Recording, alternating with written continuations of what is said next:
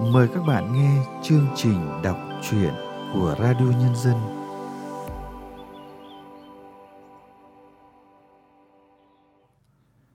Các bạn thân mến, trong chương trình đọc truyện hôm nay, chúng tôi mời các bạn nghe truyện ngắn Sau rông của nhà văn Nguyễn Thị Kim Hòa qua giọng đọc Vân An.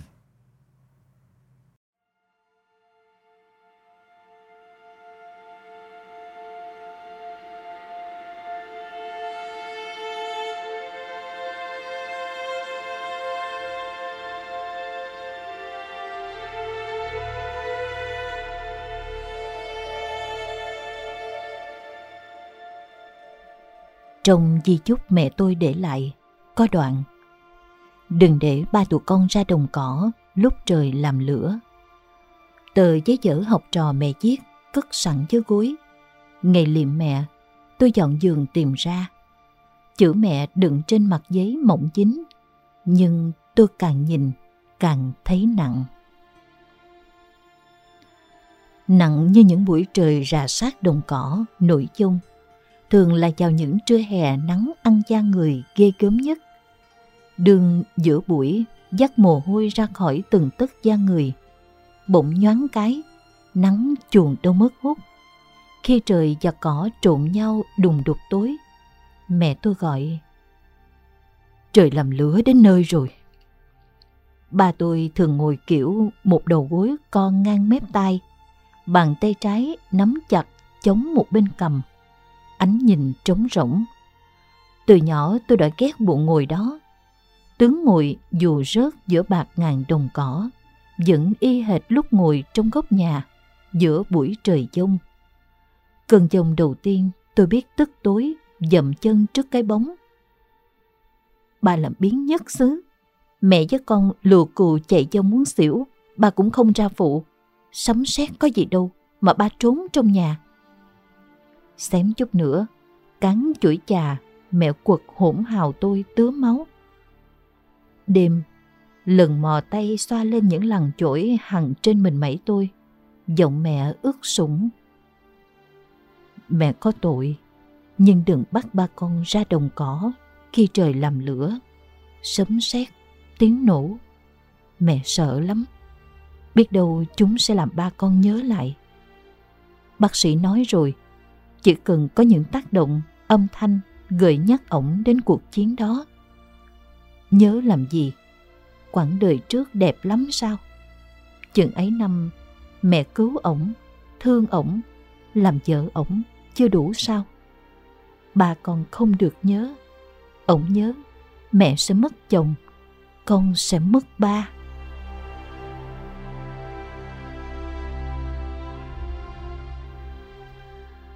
Tuổi 18, tôi hạnh phúc thấy mình thoát khỏi đồng cỏ. Giảng đường đại học, thành phố, tình yêu. Tôi nhao vào vòng tay ôm tương lai bằng tốc độ một cơn lốc. Không có tia sét, không tiếng sấm nổ. Bà tôi lại là người cha hồn hậu, giọng cười gian đồng cỏ. Bà thích ru em út tôi ngủ khi bằng khúc quân hành hào hùng nào đó, lúc lại bằng điệu chèo xa lạ Ngày giông cuối cùng của mẹ, tôi không thể nào không về. Dù sấm nổ súng, chớp ném pháo sáng ác liệt lên bầu trời đồng cỏ.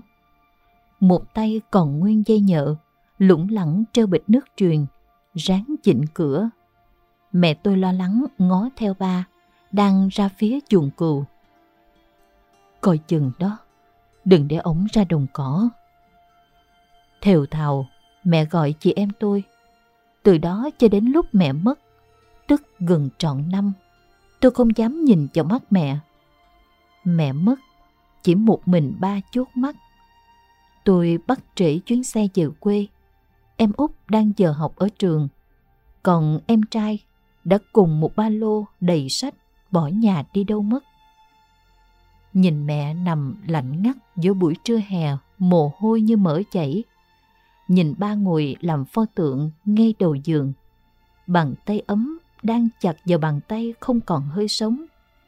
Tôi nhận ra, hình như mẹ cũng chỉ cần duy nhất điều này.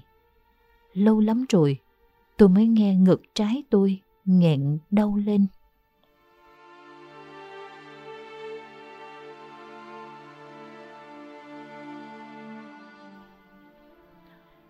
Tôi biết mình mắc nợ ba Bà còn không được nhớ.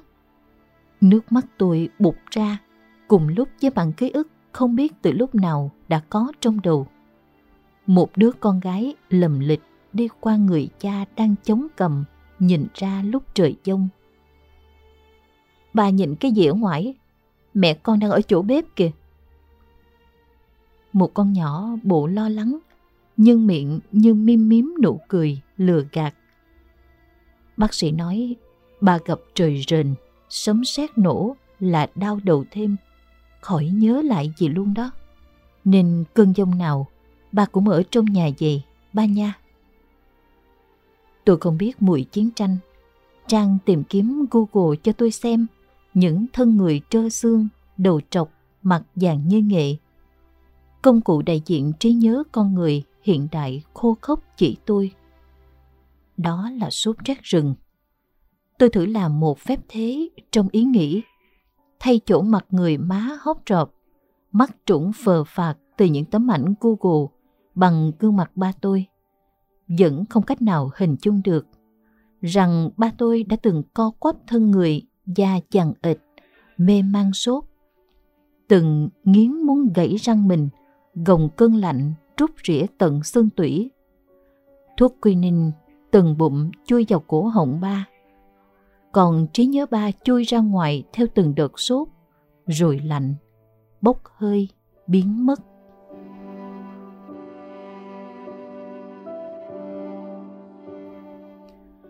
Không ai qua một cuộc chiến mà không trả giá. Tôi nhớ lời mẹ từng lẩm bẩm.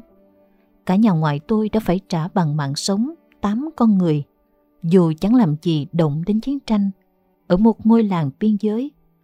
Mẹ tôi sống sót nhờ nín thở trong lô gạo, nhưng cũng phải trả cho chiến tranh cơn ám ảnh. Nên ba tôi, người lính mẹ đã cứu trong cái láng quân y bị pháo kích giữa rừng, Ông may mắn khi cuộc chiến khủng khiếp ấy chỉ đòi ở ông một đoạn trí nhớ. Cái đoạn đó mình quên cũng được, đời nhớ chi cho khổ, ha con. Lúc chỉ tôi chỗ giấu cái thùng sắt, phấp phỏng, mắt mẹ nhìn tôi. Cái thùng nghe đâu là thùng đạn, nắp dậy cui, vỏ màu lá chuối già. Mẹ bật nắp những mảnh giấy thay đạn dàn chóe nổ tung từng dòng mực thành thuốc nổ người tôi bị hết con chữ này sang con chữ khác xuyên qua thủng lỗ chỗ tôi nhìn mẹ tôi tìm những vết thủng chắc đã lở loét hoặc đống sẹo chằng chịt trong ngực mẹ người từ ngày quyết định giấu đi những bức thư của ba chắc không chỉ bị đạn chữ bắn một lần khi còn là một đứa con gái đang lớn bên cạnh mẹ, tôi thương những ngón tay. Xong cúng thức đầu tiên cho mẹ, tự tay mình mở lại thùng sắt. Tôi không biết mình thương ai hơn, mẹ tôi hay chủ nhân những bức thư.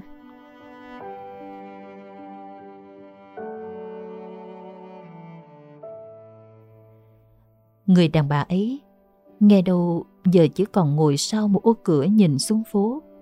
Mấy đợt công tác ra Hà Nội, tôi có làm như tình cờ qua lại ngõ phố đấy. Những dãy nhà cũ kỹ chen nhau, mái chật, ban công chật, tường chật, cửa chật.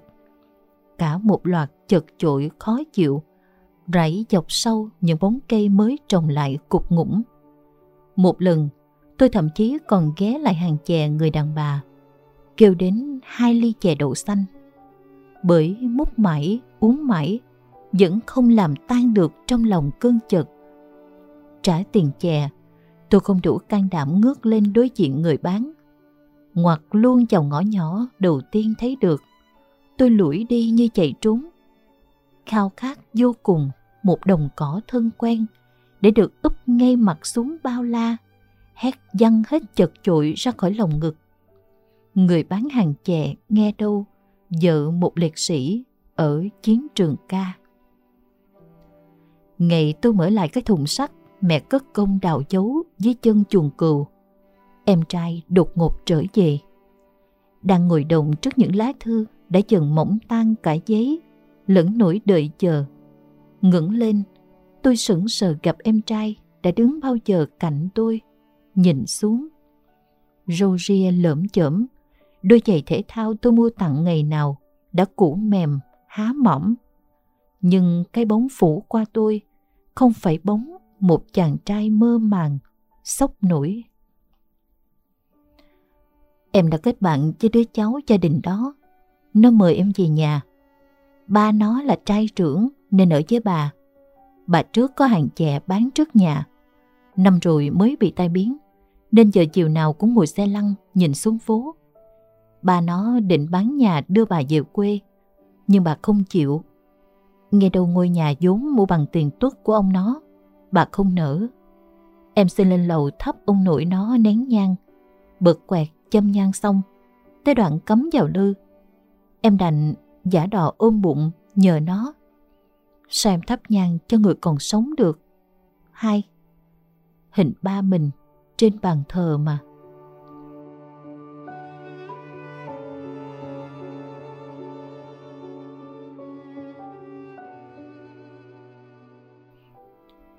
Gió trào về từ đồng cỏ. Đoạn gió nào xước ngang chị em tôi mà hai ánh mắt gặp nhau nhòe ướt. Mình trả ba lại cho người ta đi hai. Tay em trai đặt lên tay tôi, bằng tay chững chãi của một người đàn ông. Tôi hòa lên, cơn nghẹn lâu lắm trong cổ họng, trong lòng tuôn xả. Gió đồng cỏ vuốt bên nức nở tôi, lặng im lâu khô. Theo sau cái bóng lừng lững của em trai, thùng sắt ôm trên tay. Tôi đi tìm ba. Quãng đời bị chiến tranh đánh cắp. Ký ức mẹ và tôi đã che giấu. Những bức thư người vợ miền Bắc gửi cho ba trong chiến trường. Đoạn quá khứ bị bích lại vì tình yêu và cả sự ích kỷ cuối cùng cũng sắp được khơi. Đi sau em trai, tôi bỗng hiểu từng bước chân nó thế hệ tưởng lững thững bên ngoài quá khứ. Nhưng thực ra là thế hệ dám đối mặt. Ba tôi không ở nhà. Chúng tôi tìm thấy ông trên đồng cỏ. Ba tôi, người vẫn ngồi nhỏ thó trong góc nhà, ngó ra những cơn giông dãy tay. Tôi không nói được một lời. Trong bàn tay sạm nắng, dơ trên những bông cỏ, là tấm di chúc mẹ viết cho tôi, vuông dứt từng nếp gấp. Cái thùng sắt trớt xuống chân tôi, lụn lông lốc theo chốc cỏ, chậm rãi, thương mến. Ba tôi cúi ôm nó lên. Trước mặt tôi, lần thứ tư, nắp hộp bật mở.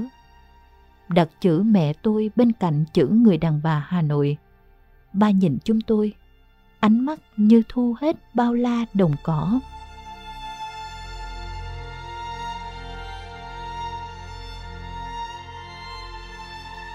Mai cho bà ra ngoài thăm bà.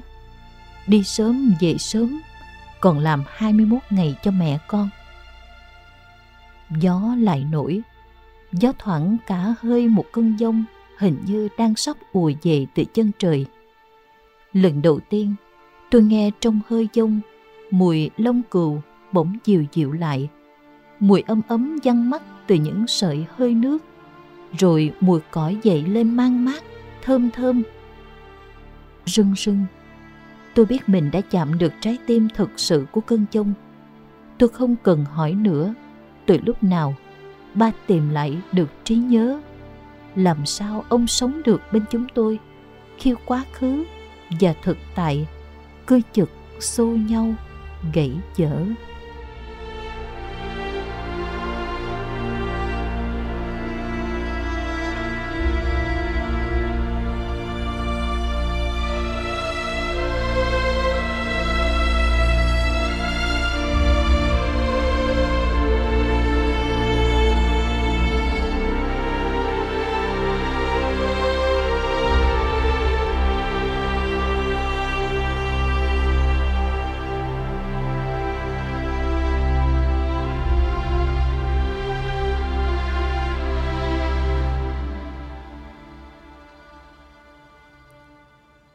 Các bạn vừa nghe xong chuyện ngắn Sau rông của Nguyễn Thị Kim Hòa qua giọng đọc Vân An. Sau đây, chúng tôi mời các bạn nghe nhận xét của nhà văn Đỗ Bích Thúy về tác phẩm này. Nguyễn Thị Kim Hòa là một tác giả trẻ sinh ra và lớn lên ở trong thời bình nhưng cũng là một trong số rất ít những tác giả trẻ viết thành công viết ấn tượng sâu sắc về chiến tranh đặc biệt là cuộc kháng chiến chống mỹ cứu nước. À, sau rông là một trong những chuyện ngắn mà cô viết về cái đề tài này. Một chuyện ngắn mà tôi cho rằng là tác giả viết rất là bản lĩnh rất là chắc tay. Cái sự à, mập mờ cái sự chấp chới cái hiện thực của câu chuyện được gói rất là kỹ cho đến tận cuối và nó được mở ra rất là khéo léo rất là tinh tế. Là một người đàn ông đi ra từ cuộc chiến tranh ông là một thương binh rất là nặng. Ông có một người vợ và ba đứa con. Và cứ đến một mỗi cơn rông thì bà vợ lại giữ ông ở trong nhà không cho ông ra ngoài. Bởi vì tiếng sấm chớp nó khiến cho ông nhớ lại ký ức về những trận bom đạn ở trong chiến trường. Ông bà nói với các con như vậy. Sau thì bà mất. À, thì khi bà mất rồi thì cô con gái à, mới đối diện với một cái việc là cùng với cả cậu em trai nữa. Hai chị em đối diện với một cái việc là ông có, ông đã từng có một người vợ ở ngoài miền Bắc, nhưng mà mẹ của à, các cô cậu lại cố gắng giấu, cố gắng giữ cái, bịt kín cái ký ức đấy của ông, không cho nó mở cánh cửa đấy ra, bởi vì bà một phần là bà rất là yêu thương ông và một phần là bà muốn giữ dịt ông ở bên cạnh. Trong đấy nó có một cái chút ích kỷ rất là đàn bà thế và những đứa trẻ thì không hình dung được rằng chính cha mình lại đã biết về cái sự thật đó. Ông có thể mất trí nhớ thật. Ông có thể luôn luôn bị giấu luôn luôn bị ngăn cản để cái ký ức phục hồi. Nhưng mà ông đã nhớ ra một lúc nào đó. À, và điều bất ngờ là các con đều không biết là ông đã phục hồi trí nhớ từ khi nào? Nhưng rõ ràng là ông vẫn nhớ là ông đã từng có một người vợ miền Bắc. Và ông nói với các con là ông sẽ quay ra miền Bắc để thăm bà ấy. Và để còn kịp quay trở về để làm cái lễ cúng 21 ngày sau khi bà vợ hai của ông mất. Đây là một cái chuyện ngắn. Nó là một cái bi kịch. Như là rất nhiều những bi kịch khác được sinh ra từ trong những cuộc chiến tranh của chúng ta. Nhưng là một cái bi kịch được giải quyết khá là khéo léo khá là tinh tế ý nhị uyển chuyển chắc chắn và rất nhân văn tôi nghĩ là cái tinh thần nhân văn khi viết về chiến tranh là một cái tinh thần xuyên suốt của Nguyễn Thị Kim Hòa. Chương trình đọc truyện của Radio Nhân dân hôm nay xin được tạm dừng tại đây. Hẹn gặp lại các bạn vào chương trình sau. Thân ái, chào tạm biệt các bạn.